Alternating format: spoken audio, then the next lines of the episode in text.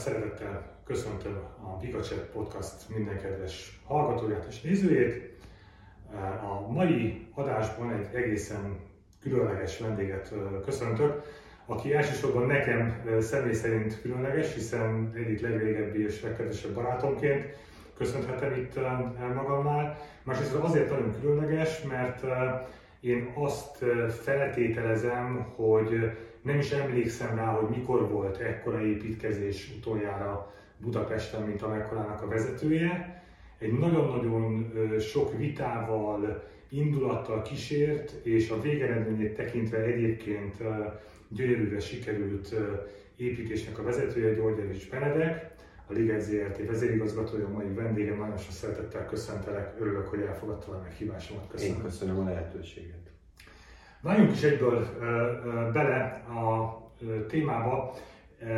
Ugye említettem, hogy én nem emlékszem rá, hogy, hogy lett volna ilyen, ilyen nagy kiterjedésű, vagy ilyen nagy költségvetésű, talán költségvetésű, amikor a négyes metró lehet, hogy ezt megközelítette, vagy, vagy, vagy meg is haladta ezt, most nem tudom pontosan, de majd a számok világában te úgyis eligazítasz, de hogy területre egész biztosan ez a, ez a legnagyobb. És ugye mind a ketten jogászok vagyunk, induljunk el az alapoktól, kérlek szépen, hogy hogyan csodába kerültél te egyáltalán eh, egy építkezés közelébe, eh, mindig van egy kis személyes dimenziója ezeknek a beszélgetéseknek, hogy lettél te építő? Ez érdekes, mert ugye pont amikor, és talán nem árulok el túl nagy titkot, amikor együtt dolgoztunk, ugye akkor azért projektekkel és projektfejlesztéssel kezdtünk el foglalatoskodni, és ez mindig kiderül, hogy az a kisebbik kérdés volt akkor éppen, és oly sokszor a történelem folyamán, hogy vajon miből, de hogy hogyan, az a nagyobbik kérdés. És ha egy térségnek, egy falunak, egy kis településnek szereztél is forrást bármire, mondjuk útépítésre vagy művelődési ház felújításra, akkor jött a következő kérdés, hogy ezt hogyan is kell csinálni.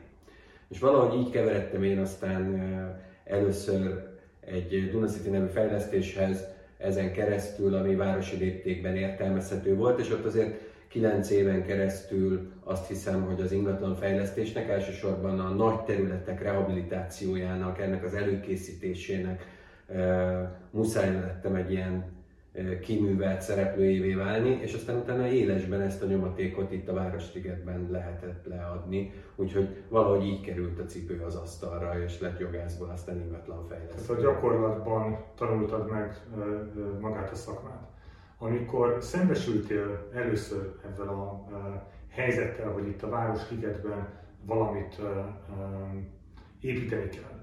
Mik voltak egyáltalán a, a, a körülmények? Tehát um, ugye mindannyiunknak vannak gyerekkori emlékei a Petőfi csarnokról, vagy a Királydomról, vagy uh, egy futóversenyekről, amik onnan indultak, stb. Tehát van egy képünk így, a, így a Városligetről, de ugye ez még építési terület. Ez nekem ilyen nagyon nehezen megfogható. Te hogy tudtál rátekinteni ilyen szemmel?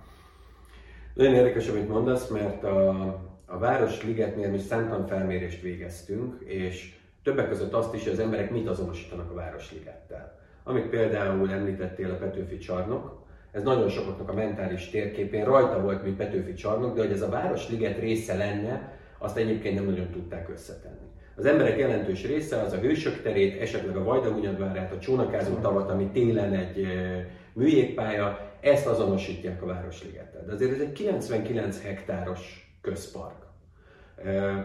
Bár a főpolgármester konzekvensen a legrégibb közparknak hívja a városban, a legrégibb nem ez, az is várossal kezdődik, csak az a Major, ami a legrégebbi, de valóban egy elég régi közpark, ami soha nem volt a szó klasszikus értelmével közpark. Úgyhogy az izgalmat is és a feszültséget is ez adja benne, hogy az épített és a természeti környezetnek egy olyan szimbiózisa jelenik meg, ami egyfajta feszültséget és egyszerre egy megnyugvást is teremt. Hiszen ha ránézünk a Városligetre, akkor látjuk azokat a csendes részeket, ahol egy könyvvel le lehet heveredni és olvasni lehet, meg látjuk azokat a részeket is, mint a Vajdahunyadvára, vagy az egykori közlekedési múzeum, vagy a szépművészeti múzeum, vagy akár maga az állatkert, Széchenyi fürdő, amik mind-mind épített környezet funkciót szolgálnak.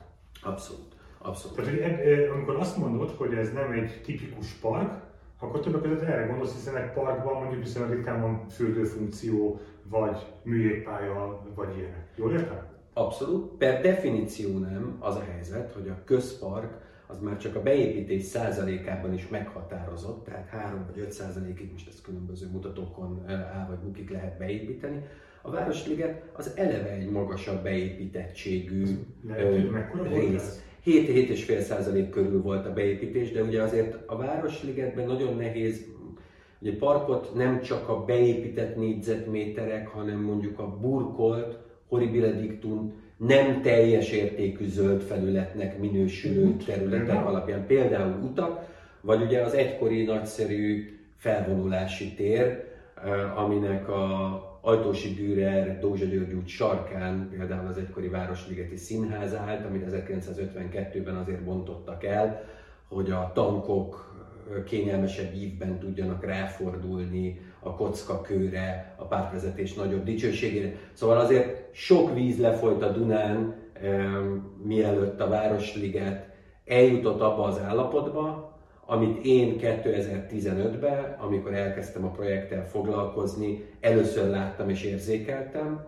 Nagyon sok funkciót cipelt feleslegesen a hátán, ugye csak hogy egy példát mondjak, nem is feleslegesen, ugye a 60-as, 70-es évekre, ha valaki emlékszik, akkor a Hung Expo még nem létezett, és a budapesti nemzetközi vásár az itt volt a Városligetben, de ha még egyel korábbra megyünk, akkor a milleniumi kiállítás is itt volt a Városligetben az 1800-as évek vége, 1900-as évek fordulóján, amikor például az egykori Olof Pálme háza, mostani Millennium háza, vagy az eredeti formájában megépült, aztán bombatalálatot kapott közlekedési múzeum, vagy a Vajdahunyadvára is épült, eredetileg mindegyik ideiglenes épületként, azért, hogy ezeket majd utána elbontják.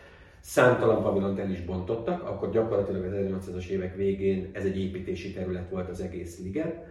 Számtalan elbontottak, de voltak olyanok, amik az érdeklődésre való tekintet, vagy a magas építészeti érték miatt mégis megmaradtak. Így rakódtak egymásra azok a történeti léjerek, aminek az eredménye egyébként egy végtelenségig lepusztult, lepukkant, az osztatlan közös tulajdon minden hátrányával rendelkező, egyértelműen megújításért kiáltó közterület volt. Ha, tehát, hogyha jól értem, amit mondasz, akkor azért a Városliget, mint olyan, tehát hogy a liget szóból arra asszociálunk, hogy ez valami zöld, majális, tudod, pokrócra kiheveredő emberek is uzsonnás kosárkával, stb., akkor ez azért a funkcióját tekintve egy eléggé változatos történetet tud maga után.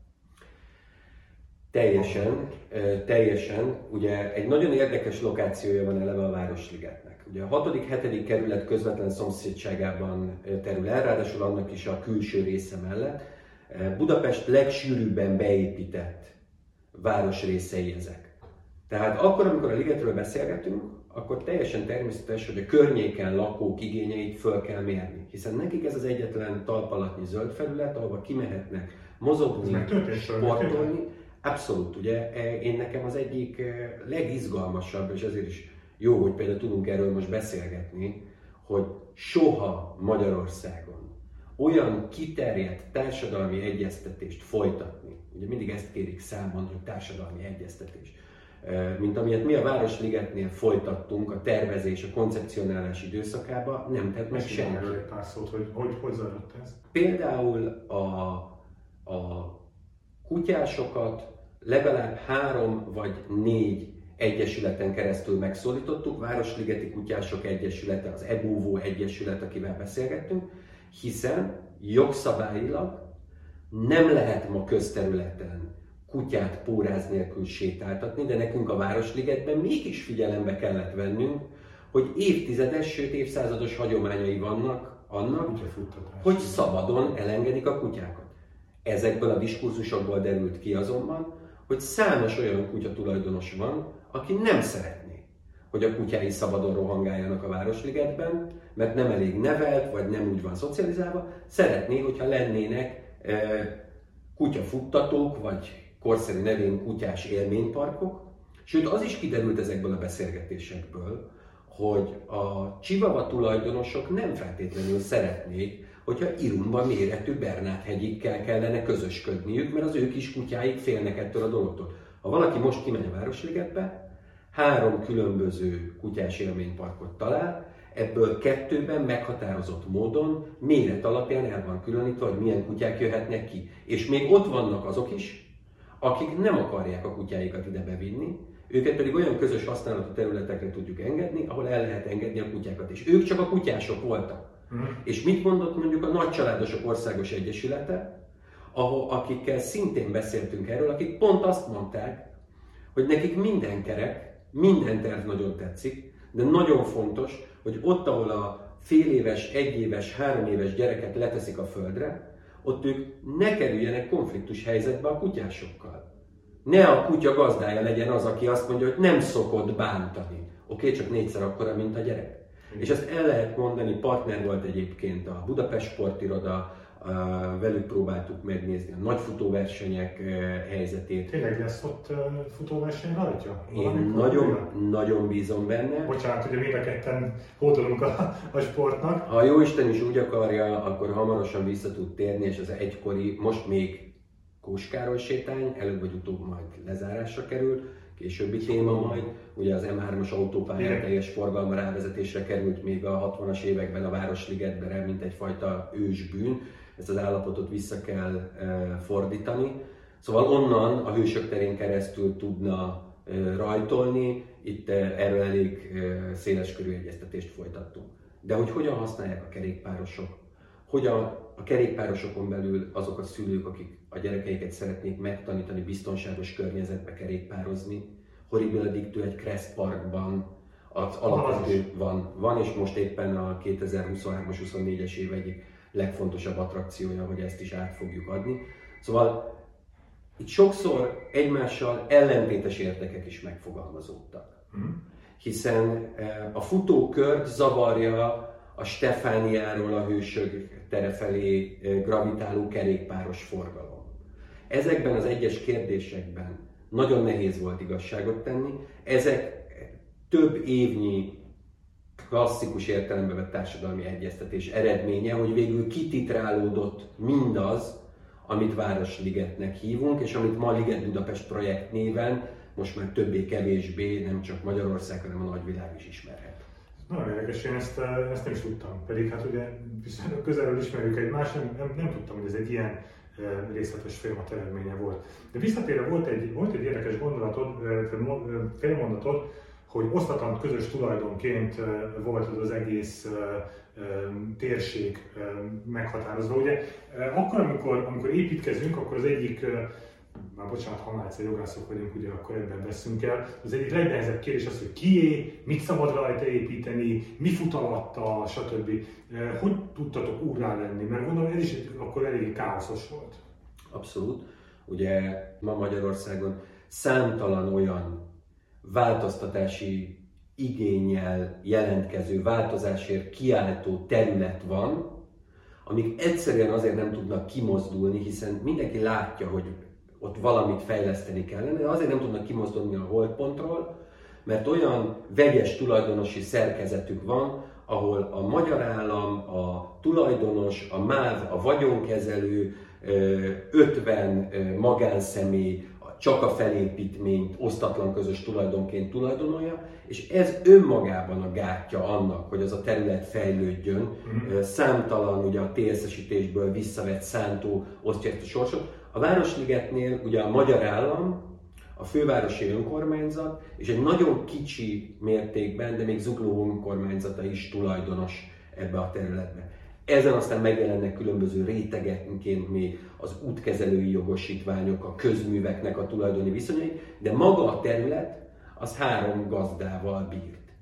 És most utólag igazolódik az, hogy Magyarországon elsőként ez a fejlesztés, ez egy törvényi felhatalmazást kapott. Azt mondta a jogalkotó, a Városliget törvény 2013-ban alkotta meg, hogy létrehoz egy olyan céget, akinek 99 évre a vagyonkezelésébe adja az ingatlan. Ez a Liget ZRT. Ez a Városliget ZRT, így van. Ez az a cég, akinek a feladata, hogy tervezzen, hogy beruházzon, és utána pedig az általa létrehozottat üzemeltesse is. Uh-huh. Ugye lehet sejteni, hogy azért a, ha, ha neked kell fenntartanod, neked kell üzemeltetned, akkor azért már a tervezésnél egy picit másként gondolkozol, nem beszélve a beruházásnál. A vágyfülűeknek azért az, hogy a CAPEX, OPEX potmétert az ember hova tolja el, azért ez nem teljesen mindegy. Úgy, Ezt fejtsük ki a nem vágyfülűek részéről is kérlek szépen. Például mondjuk az energia Igen, felhasználás kapcsán. Kérdés akkor, amikor terveztük, még nem tudtuk, hogy ennyire aktuális lesz ez a kérdés. Mi akkor tettünk egy vállalást a zöld városliget mellett, hogy ez egy alapvetően zéró emissziós térség legyen, a lehető legkevesebb legyen a károsanyag kibocsátás itt a Városligetben az új intézmények tekintetében. Ezért döntöttünk úgy, hogy talajszondákat telepítünk. A Magyar Zeneházát vagy a Néprajzi Múzeumot is talajszondák hűtik, fűtik. Nincs lokális szennyezési pont. Sokkal drágább ma egy épületet talajszondával megépíteni, a beruházási oldalon sokkal többet kell áldozni azért, hogy aztán a fenntartásnál ez persze busásan megtérüljön, akkor még nem számoltunk egyébként ezekkel az energiaárakkal, hiszen ez gyakorlatilag egy viszmajor, ami itt a, a háborús helyzetben e, kialakul, de ha a 2015-ös, 16-os, 17-es energiárakkal számolnék, akkor is ö, megéri, de beruházási oldalról sokkal többet kell beletenni. Világos mondjuk most akkor így a, a megtérülési idő viszont jelentősen erővidült ezekkel az energiárakkal. Azt tudom mondani, hogy a Néprajzi Múzeum esetén az, hogy talajszondával hűt, fűt ez a közelparlament méretű épület, nem látszik akkorának, hiszen több mint a 60%-a a föld alatt található, de ez azért parlament léptékű ez az épület, így kevesebb, mint az egyharmada a hűtés-fűtés költsége, hiszen csak az áramot kell kifizetni, mert a talajszondákat működteti, mint hogyha gázkazánokat telepítettünk volna, és most gázzal próbálnánk eh, kifűteni a téli időszakban. Hát ez azért egy jelentős spórolás, igen. Eh, ha már egyszer említetted a, a Néprajzi Múzeumot, eh, picikét vegyük már végig, hogy milyen épületek tűntek el, milyen épületek jöttek létre, és ugye az egyik legnagyobb, vagy hát nem is tudom, egyik legnagyobb, mert nagyon sok vád van ide a ligettel kapcsolatban, de az egyik, egyik legtöbbet hangoztatott vád talán, vád talán az, hogy, hogy itt építkezés zajlott, hogy a zöld terület eltűnt, és ilyen ormótlan épületek jöttek létre. És én például voltam a Néprajzi Múzeumban, láttam magát, fölmentem, lementem, stb., hogy uh, valóban nagy, de nekem személy szerint nagyon légies, légiesnek tűnik, és, és egy kicsit olyan tudod, mint, egy, mint a tabán, tehát hogy ez a fősétálsz a domboldalra, és akkor ott, szóval, hogy jó, persze mondjuk én elfogult vagyok, tehát nem is szeretném félreértésnesség senki előtt sem szeretném eltitkolni, hogy rettenetesen elfogult vagyok. Nekem nem tűnt olyan borzalmasan ennek az épület, de nézzük inkább a, inkább a tények oldaláról azt. Ugye tényleg számos épület volt a Városliget területén. Ugye például a reményeim szerint az új Nemzeti Galéria egy olyan helyszínen fog felépülni, ahol a 80-as évektől kezdve a Petőfi csarnok és a Petőfi csarnok kültéri színpada, többen inkább a Bolha piacról ismerik, tehát nagyméretű burkolt, burkolt felületek. Én magam is egyébként jó néhány kispál koncerten fordultam meg a Petőfi csarnokban, ami az építkezéskor sem volt igazán korszerű, és aztán tényleg hát a 2000-es évek második felére ez teljesen lepukkan. De hogy a Petőfi csarnok is már romokra épült, hiszen ott volt az egykori nagyiparcsarnok, az 1896-os millenniumi kiállításnak a legnagyobb és legimpozánsabb csarnoka volt egyébként, ugye több mint száz épület volt különböző típusú és méretű pavilon ebben az időszakban itt a Városligetben. Tehát ez az 1800-as évek végétől kezdve ez egy beépített terület volt. Ugye mi tulajdonképpen azt mondtuk, az volt a vállalásunk a kezdetektől, hogy a zöld terület nem csökkenhet, Számtalan vád ért minket azzal kapcsolatban, hogy itt trükközünk a számokkal, mert a teljes értékű, nem teljes értékű zöld felület. Igen, meg hogy alatta aszfalt van, nincs alatta aszfalt. Meg hogy a zöld tetőt hova számoljuk be. Mi feketén-fehéren azt vállaltuk, hogy 60-ról 65%-ra növeljük a teljes értékű zöld felületet. Az, hogy ezen felül egyébként a Néprajzi Múzeumban lesz-e még zöldtető, meg minek minősül a Városligeti tó, ezek technikai kérdések. 60-ról 65-re. Nincs ebben az ég adta egy világon semmilyen varázslat, semmilyen trükk. A Városligetben hihetetlen mennyiségű olyan burkolt felület, elsősorban utak vagy közterületek voltak, amik teljesen feleslegesek ebben a méretben. Ebből a legismertebb és legnagyobb az maga a felvonulási tér. Igen. Ami egy szabad szemmel is jól látható, óriási burkolt felület, ahol csúcsidőszakban 2000-nél is több autó parkolt, halka jegyzem meg, teljesen ingyenesen. Vált ezzel a történelmi városmagban ben Magyarország legnagyobb ingyenes P plusz R parkolójává. Én azt gondolom, hogy ez azért egy felelős városvezetésnek tennie kell azért, hogy P plusz R parkolók azok ne a Deák téren, ne a Városliget szélén, hanem a megfelelő helyen kell ennek lennie. Igen, városhatáron átszálló pontokon. Abszolút. Ugyanígy számtalan olyan út ment keresztül a Városligeten, amik korábban vagy azért, mert trollibusz közlekedett rajtuk, vagy azért, mert, mert valamilyen egyéb funkciót kapott, ez a funkció aztán megszűnt létezni, valamilyen korábban létező pavilonnak a kiszolgáló útja volt. Ezeket a burkolt felületeket, ha az ember föltöri, akkor önmagában eléri ezt a zöld felületi növekményt. Tehát ez nem számmisztika, és még csak nem is valamilyen titkos kondérba főzték ki. Tehát 60-65%-ra növeljük a zöld felületet. Ez az első vállalásunk. A másik vállalásunk ugye az volt, hogy 7600 valahány fa volt a Városligetben, ezeknek a száma is növekedni fog az elkövetkező időszakban. Hozzáteszem, teljesen érzem és értem azt az érzelmi kapcsolódást, amit az ember a városi környezetben, a közterületeken megjelenő fákhoz köt. Ismerem az összes ide köthető mémet. Én jó páron szerepeltem, volt amelyiken kötélen. Tehát, tehát az a helyzet, hogy a, a fa és én közöttem a legkönnyebben megteremthető kapcsolat. De minden esetre... Kijelölt a fölmászol Minden esetre az a helyzet, hogy ezek a számok azért végtelenül kicsik. Budapesten milliós nagyságrendű fa van. Budapest mindennel együtt egy kifejezetten zöld város. És ezek a területek a Pilisi parkerdőhöz, vagy a, vagy a, a külvárosi területekhez köthetőek.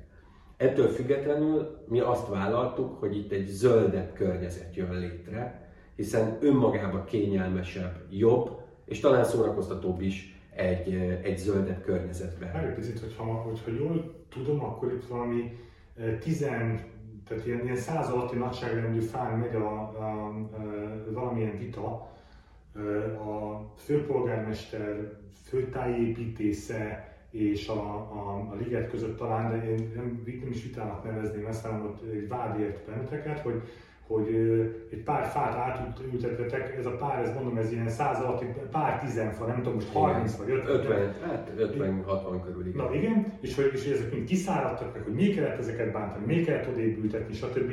Nem tudom, hogy van-e ennek lényege, vagy, vagy értelme, hogy én ezt megkérdezem, de engem érdekel, aztán azt mondom, kívánjuk. Varázslat nincsen.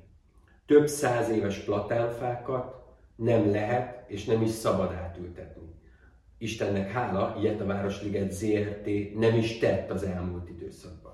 Nagyon nehéz kérdés egyébként faügyben tiszta vizet önteni a pohárba, ugyanis egy annyira túl fűtött és mostanra nem a racionalitás, hanem az érzelmek területén zajló diskurzus veszi körbe a fákat, hogy nagyon sokan a saját politikai identitásukat a fák egyik vagy másik oldalán állással fogalmazzák meg, hogy erről szakmai párbeszéd nagyon nehezen tud kialakulni. Én egy dolgot tudok mondani, ma faügyben nincs felkészültebb társaság Magyarországon, mint a főkert. Az a főkert, ami a mindenkori városvezetésnek van alárendelve. Korábban Tarlós Istvánnak, most Karácsony Gergelynek. Mi egy kizárólagossági klauzula okán kizárólag a főkerttel dolgozunk együtt a Városliget fáinak a fenntartásában, a zöld felületeknek a kezelésében és minden egyéb ö, ügyben. Egy olyan mély szakmaiságot tapasztalunk a részükről, amiben nem jelenik meg a politika. Ők egyszerűen szeretnének egy jobb minőségű ligetet. De ők is küzdenek azzal a kérdéssel, hogy egy Margit szigetnek, vagy egy Városligetnek, a növényállományának, elsősorban a faállománynak több mint a 60%-a az már túl van a zenitjén. Uh-huh. Ezek a fák előbb vagy utóbb cserére szorulnak. Van erre világos jogszabály egyébként, tehát hogy a törzsát mérőhányszorosában kell egyébként újabb fákat ültetni.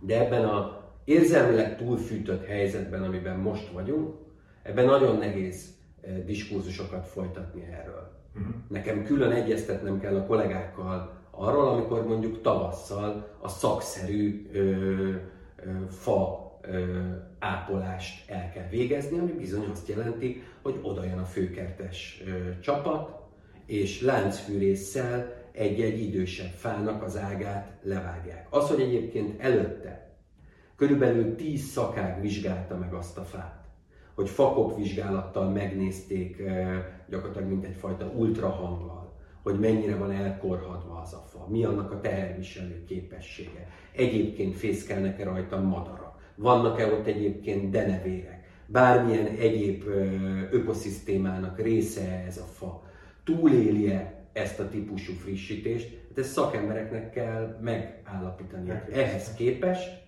ha valaki elővesz egy fűrészt és elindul egy fa felé, akkor ez egy bináris kérdésé silányodik a jók és rosszak csatájává. Uh-huh. Ott lehet, hogy pontosan azért megy oda, hogy meggyógyítsa azt a fát. Rendkívül érdekes. A munkatársakat említettél, te egy elég nagy céget vezetsz. Ugye ez a cég, mint mondott, 2015-ben kezdtél itt, ugye 2013-ban egy törvény hozta létre. Ez a cég mit csinál tulajdonképpen? eddig épített, oké. Okay. Mit csinált akkor, amikor épített? Hogy, hogy néz ki, hogy képzelje el az ember egy ilyen, egy ilyen céget? Ez egy 250 fős vállalat, aki természeténél fogva rendelkezik egy klasszikus back-office területtel, keveset beszélünk róluk, de tulajdonképpen ők azok a, ha már sportolásról szó volt, azok a, a, az a kórizom egy vállalatban, aminek köszönhetően minden működik. Akik gazdasági, közbeszerzési, jogi, informatikai szakismeretekkel bírnak. Ők az a pool, ahova bármikor oda tudunk nyúlni, hogy a másik három terület működni tudjon. Hiszen van egy kreatív csapat, őket hívjuk tartalomfejlesztésnek, akik tulajdonképpen meghatározzák, hogy ezekben a csigaházakban, amik megépülnek, vagy a parkban magában, milyen attrakciók jöjjenek létre. Nekik köszönhetjük a, a légbalon? Az ő gondolatvilágukba fogalmazódott, meg ők azok, akik kutatják, ismerik a Városligetnek a múltját, és prognosztizálják a jövőjét, akik megpróbálják a mondjuk évtizedeken keresztül teljesen méltatlan körülmények között működő múzeumokat segíteni abban a gondolkodásban, hogyha egyszer az életben lehetőséget kapnak arra, hogy egy valóban 21. századi kiállító teret alkossanak, akkor mire is szabad gondolni.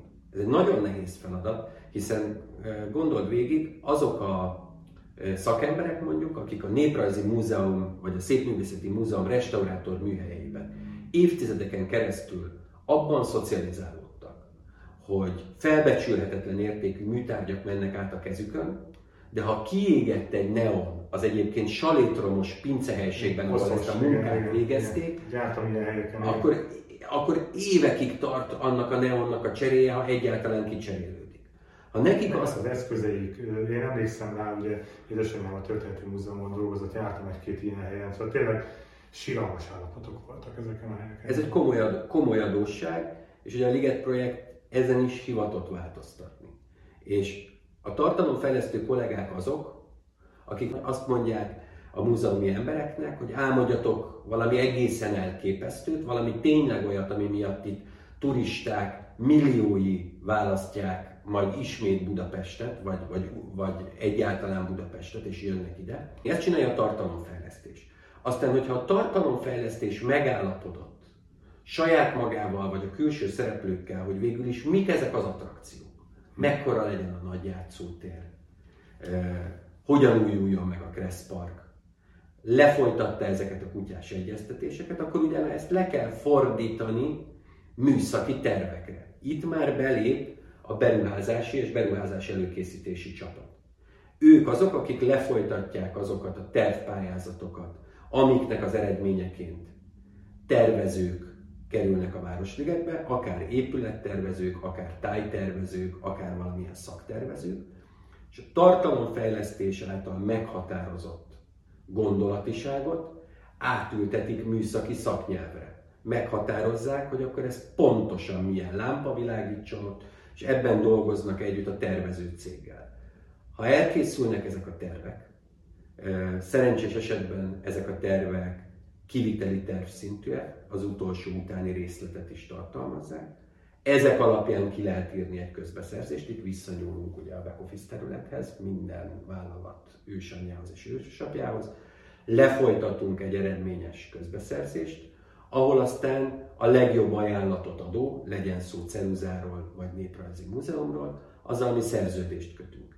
Innentől kezdve a beruházók feladata az, hogy rövid pórázon tartsák a kiválasztott kivitelezőt, hogy pontosan az épüljön meg, ami a terveken szerepel. Ha valamire erre kifejezetten büszke vagyok, hogy a Városligetben létrehozott új intézmények, vagy megújított intézmények megszólalásig hasonlítanak azokhoz a látványtervekhez, amik akkor készültek, amikor még az épületek vagy a tájépítészeti megújítás nem történt meg. Ez a beruházók feladata, és ezen a ponton már tűkön ülve ott ülnek az üzemeltetők, a harmadik rész, akik amint a beruházók átvágják a célszallagot, kezükbe veszik, és ha kell, vakonnadrágba minden reggel kint vannak, hogy a játszótér a sötétedéskor ugye bezár,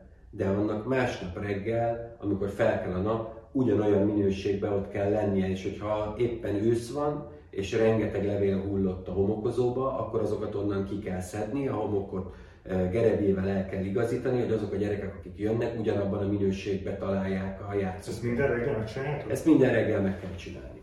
Azt a mindenit neki. Úgyhogy... Bocsánat, még, még, még, egy picit maradjunk még a beruházásnál. Mennyire sikerült tartani a költségeket? Itt igazából, ami a, a köznyelvben a drágulást jelenti, hogy még akkor, amikor azt se tudtuk, hogy a Néprajzi Múzeum nemzetközi tervpályázatán ki fog befutni elsőnek, az milyen épületet fog oda megálmodni, akkor meg kellett mondani. Nyilván nem tud ilyenkor a becsléssel foglalkozó szakember mást mondani, mint a helyben szokásos építőipari négyzetméter árakat beszorozza a megálmodott, tervezett négyzetméterrel. Aztán ez majd pontosodik akkor, amikor... Na, de hát azt ugye látjuk, hogy évről évre ugye az évosz közé teszi, hogy, hogy mik a díjak, és, és hogyan, hogyan változtak. És hát én az elmúlt 15 évben nem láttam ezeket csökkenni. Ez, én egyébként az elkövetkező 15-ben se számítok erre, de összességében eh, akkor, amikor valaki kimondatott egy számot 2015-ben vagy 2016-ban, amikor még nem voltak tervek, majd kiválasztódott egy tervező. Majd eltelt három év, amíg ő dolgozott a terveken. Igen. Eljöve az 2018. Van végre terv, amit egyáltalán be lehet árazni. Ennek a kész tervnek a beárazása megtörténik, olyan a Liget projekt történetében, hogy mi nyílt közbeszerzést lefolytattunk bármilyen épület építésére, és ezt követően csak azért, mert az építőipari árak változtak, emiatt ráemelni egy-egy projektre, ilyennek nem kellett megtörténni. Na ez, ez volt még Isten igazából erre irányult a kérdésem. Itt azért hagyd szúrjak közbe egy, egy mondatot. Vegyük példaként a Néprajzi Múzeumot. Ez egy 40 ezer négyzetméteres épület. Tényleg, ahogy korábban is említettem, ez egy parlament méret. Ez a 40 ezer négyzetméteres épület, mire a gondolattól, hogy legyen néprajzi múzeum, eljutott odáig, hogy kinyitotta a kapuit, még csak ideiglenes kiállítással, hiszen az állandó kiállítás majd valamikor 2024 tavaszán fogja tudni megnyitni a kapuit. Több tucat közbeszerzést kellett lefolytatni. Tervezésre, előkészítésre, bontásokra, mélyépítésre, magasépítésre, különtetőre, a benne lévő biztonságtechnikai rendszerek telepítésére, magára a kiállítási tartalomra. Számtalan részből tevődik össze. Ez a szakma szabályai szerint is így kell, hogy történjen. Pontosan így épít egyébként valaki egy családi házat is, több részben vásárolni. közbeszerzünk. Így van. De több szerződésből tevődik össze. Igen. Akkor, amikor azt a hangzatos leadet le lehet hozni valamelyik közismert portálon, hogy ismét drágult a Néprajzi Múzeum, akkor én biztosan tudom, hogy éppen akkor vásároltuk meg a biztonságtechnikát. Nem drágulásról van tehát szó, amikor, hanem egy, hanem egy, egy újabb költségelemről, ami tervezetten és időszerűen akkor kellett, hogy oda kerüljön. Világos. Fiú, um, um, nem kerülhetjük meg, és nem szeretném megkerülni kifejezetten szeretném, hogyha beszélnél róla. Mondtad, hogy volt olyan mém, amin, amint akasztott ember volt, ami egyébként ugye abban a szempontból jó, akinek a halálhírét költik, az hosszú életet remélhet magának. Ugye 2016-ban indult ez a úgynevezett ligetvédelem. Te személy szerint ezt hogy élted meg? Milyen volt, milyen volt bejárni, dolgozni úgy, hogy közben ott gyújtogatják a, a, a fákat, meg dobálgatnak titeket, meg szóval elég, elég furcsa körülmények voltak ott. Ez egy nagyon nehéz időszak volt. És nem is elsősorban azok miatt, az események miatt, ami ott történt a helyszínen, bár hozzáteszem,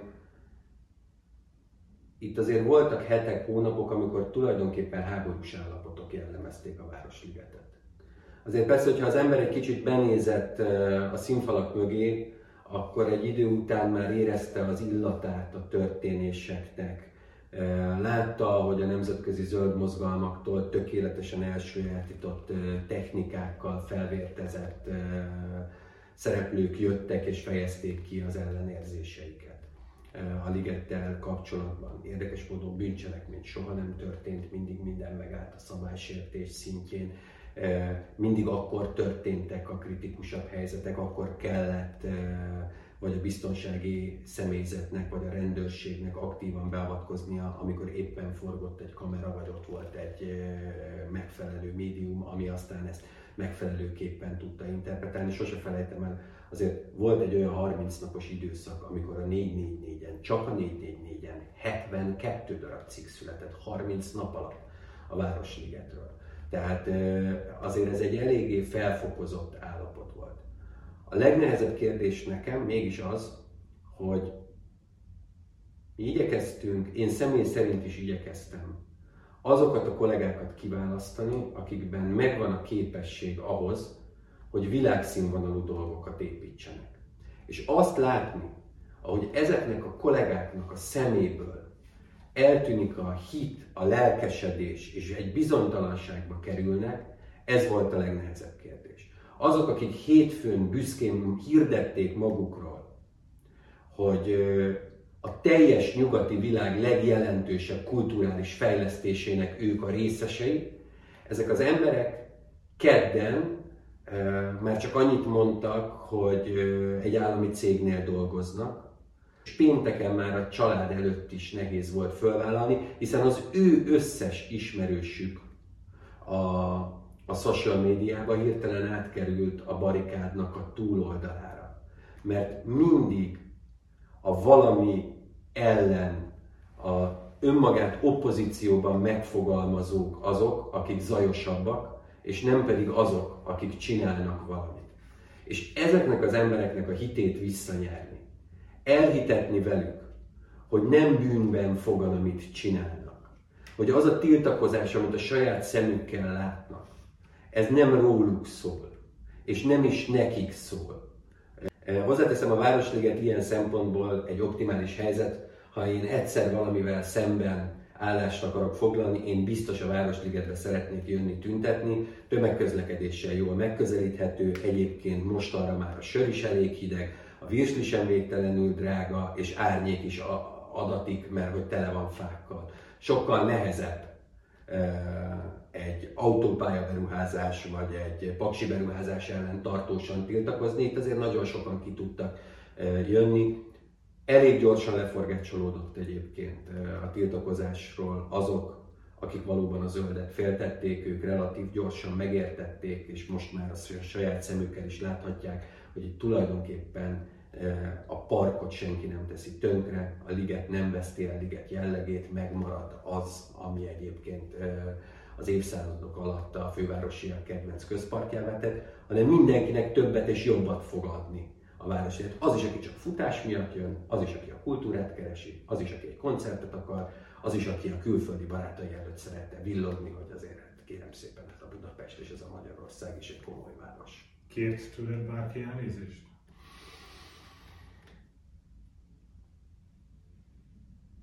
Elnézést nem, de, de mindenért kárpótolnak azok a pillanatok, amikor olyan emberek, akik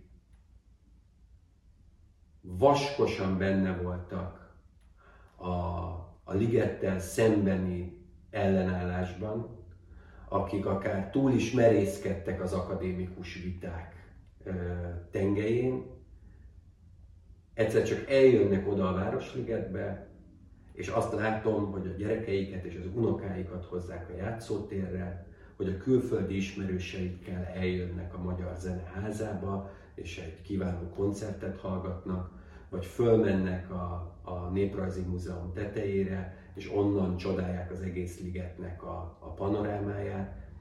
Ők azt hiszik, hogy én ezt nem látom, de, de én minden egyes ö, mozdulatát ennek észreveszem, és ez az, ami visszacsempészte tulajdonképpen a kollégáim szemébe is, és mindenkinek a szemébe a hitet, akik ezt az elmúlt nyolc évet végigcsinálták úgy, hogy tulajdonképpen azért mégiscsak a Városligetben volt Magyarország történetének első antiglobalista tüntetése. Ugye a tőlünk nyugatra élők azok már kezdenek hozzászokni, hogy Párizsban vagy vagy Svájcban egy gazdasági fórumon, vagy politikai fórum esetén, vagy bármilyen kérdésben, már nem fejezik ki úgy az emberek a véleményüket, hogy ne gyújtanának föl 30 rendőrautót, állítanának barikádokat és dobálnának molotov koktélokat. Magyarországon ez a Városligetben történt meg igazából először, hogy erőszakot is alkalmaztak. Ha más nem, ezen a kis nyíláson keresztül vegyük észre, hogy milyen elképesztően szerencsés ö, helyen élünk mi itt a Kárpát-medencében, hogy azok, amiket tőlünk nyugatra már meg kellett szokni, és a hétköznapok részei, ami tőlünk keletre rendszeresen előfordul, az nekünk egyszer egy életben, egy városligetben kijutó unikalitás, de egyébként igazából nem velünk. Reméljük, hogy ez, igen, igen, reméljük, hogy nem is, nem is fog többet. Még egy pár mondatot mondja arról, kérdez szépen, hogy hogyan fog folytatódni, mert úgy tudom, hogy nincs kész, nincs befejezve ez a, ez a beruházás. Valóban. Két fontos része van. Egyfelől a zöld fejlesztést be kell fejezni. Most ugye mi az Ajtósi Dürer sor irányából indultunk az állatkert felé, nagyjából a 40-50%-át rehabilitáltuk a zöld felületnek, attrakciók tekintetében a nagyobb mennyiség, a zöld, a parki részek tekintetében elkészült. Az, ami még hátra van, az tényleg klasszikus parképítési, zöldítési feladat. Olyan nagy tömegeket vonzó attrakciók, mint a sportpályák, vagy mint a, mint a játszótér, vagy mint a kutyás élményparkok, vagy a Bőcsényi Mihály botanikus kert, ezek már nem épülnek, hanem rehabilitálódik maga a Városligeti Park, és emellett három projektelem az, amelyik tényleg rajtra készen ott áll a startvonalnál, Az új Nemzeti Galéria az egykori Petőfi csarnok helyén, ez a koronagyémánt, ha úgy tetszik, a Városligetben, hiszen mi a kezdet-kezdetétől azt mondtuk, hogy a Városliget megújítása, a Liget Budapest projekt, az egy városrehabilitációs program, egy kultúraépítési program és egy turisztikai program. Ahhoz, hogy ez az utóbbi beteljesedjen, hogy Glasgow-tól Barcelonáig fölszálljanak egy repülőre és eljöjjenek Budapestre, vagy akik Budapestre jönnek, azok egy nappal többet maradjanak itt, ehhez szükség van egy nagy művészeti múzeumra. Az igazi tömegvonzó hatása a világban mindig a nagy művészeti múzeumoknak van. Egy Bosch kiállításért, egy Brüel kiállításért, eh, vagy valami különleges attrakcióért az emberek elmennek a British Múzeumba, vagy elutaznak Bécsbe. És ennek, ha nem is a farvizén, mert ugyanilyen jelentőséggel bír, de meg tudjuk mutatni azt a páratlan etnográfiai gyűjteményt, ami a Néprajzi Múzeumban lapul. Egy kis betekintést tudunk adni a Kárpát-medence zenei kultúrájába, az elektronikus zenétől a, a barokk zenéig. Elképesztő büszkeség. Szóval, hogy ennek a történetnek az ember mégiscsak a részese lehetett. Ezt mondtam egyébként pont a, a kollégáimnak akkor, amikor ez az ominózus csillogás tűnt el a szemükből, hogy ha kitartotok és ezt végigcsináljátok, nektek már megvan a történetetek. Az, amit 70-75 évesen majd az unokáknak meséltek ott a kandalló előtt, hogy és nagypapa és nagymama, te mivel foglalkoztál, akkor nektek már van sztoritok. Ti ott voltatok akkor, amikor lehetett valamit csinálni. És ez azért nagyon keveseknek adatik meg, hogy, hogy egy ilyen történet részesei lehetnek. Hát köszönöm szépen, hogy elmondtad nekünk ezt a sztorit. Ez nem egy, nem egy befejezett történet, hiszen, ahogy mondtad, ugye még, még van minek épülnie, még a parknak is uh, van története tovább. Ezt fenn is kell tartani, ennek, ennek, uh, ennek mozognia kell, ennek tovább kell, tovább kell működnie. Uh, nagyon örültem, hogy, hogy a vendégem voltál. Köszönöm szépen, hogy elmondtad ezeket nekünk. Köszönöm szépen a nézőknek és a hallgatóknak a figyelmet. Kérem, hogy ne felejtsetek el feliratkozni a csatornára, és adjátok tovább ezeket a jó híreket. Nagyon szépen köszönöm, Bence, hogy itt voltál. Én köszönöm a lehetőséget, és mindenkit örömmel várunk a Városligetben, mert azért, amikor a tervek életre kelnek, az az igazi valóság. Köszi. Én köszönöm.